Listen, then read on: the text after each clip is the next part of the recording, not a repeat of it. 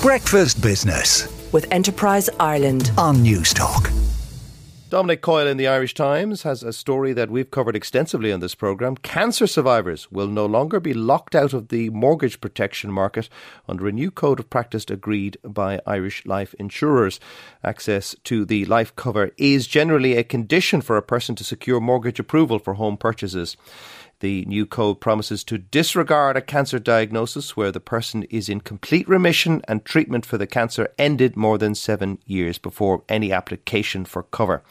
Where the cancer has been diagnosed under the age of 18, the time limit falls to 5 years.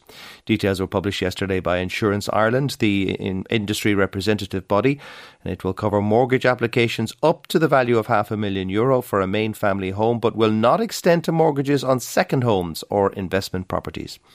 The Irish Examiner reports that the Daily Telegraph and Spectator magazine are to be put up for sale after talks between their owners and lenders collapsed. It came after the Barclay family, the billionaire owners of the Telegraph Media Group, denied that the business could face administration. Lloyd's Banking Group has appointed corporate finance advisor AlixPartners as its official receivers for the holding company. The lender will work with the receivers in a bid to secure the sale of the Telegraph and other titles to recover debts owed by the network of holding companies. AlixPartners said day-to-day running of the publications would continue as normal. Reuters reports that Ryanair and its chief executive Michael O'Leary have reached a $5 million settlement of a lawsuit accusing them of defrauding shareholders by downplaying the willingness of Europe's largest airline to recognise labour unions.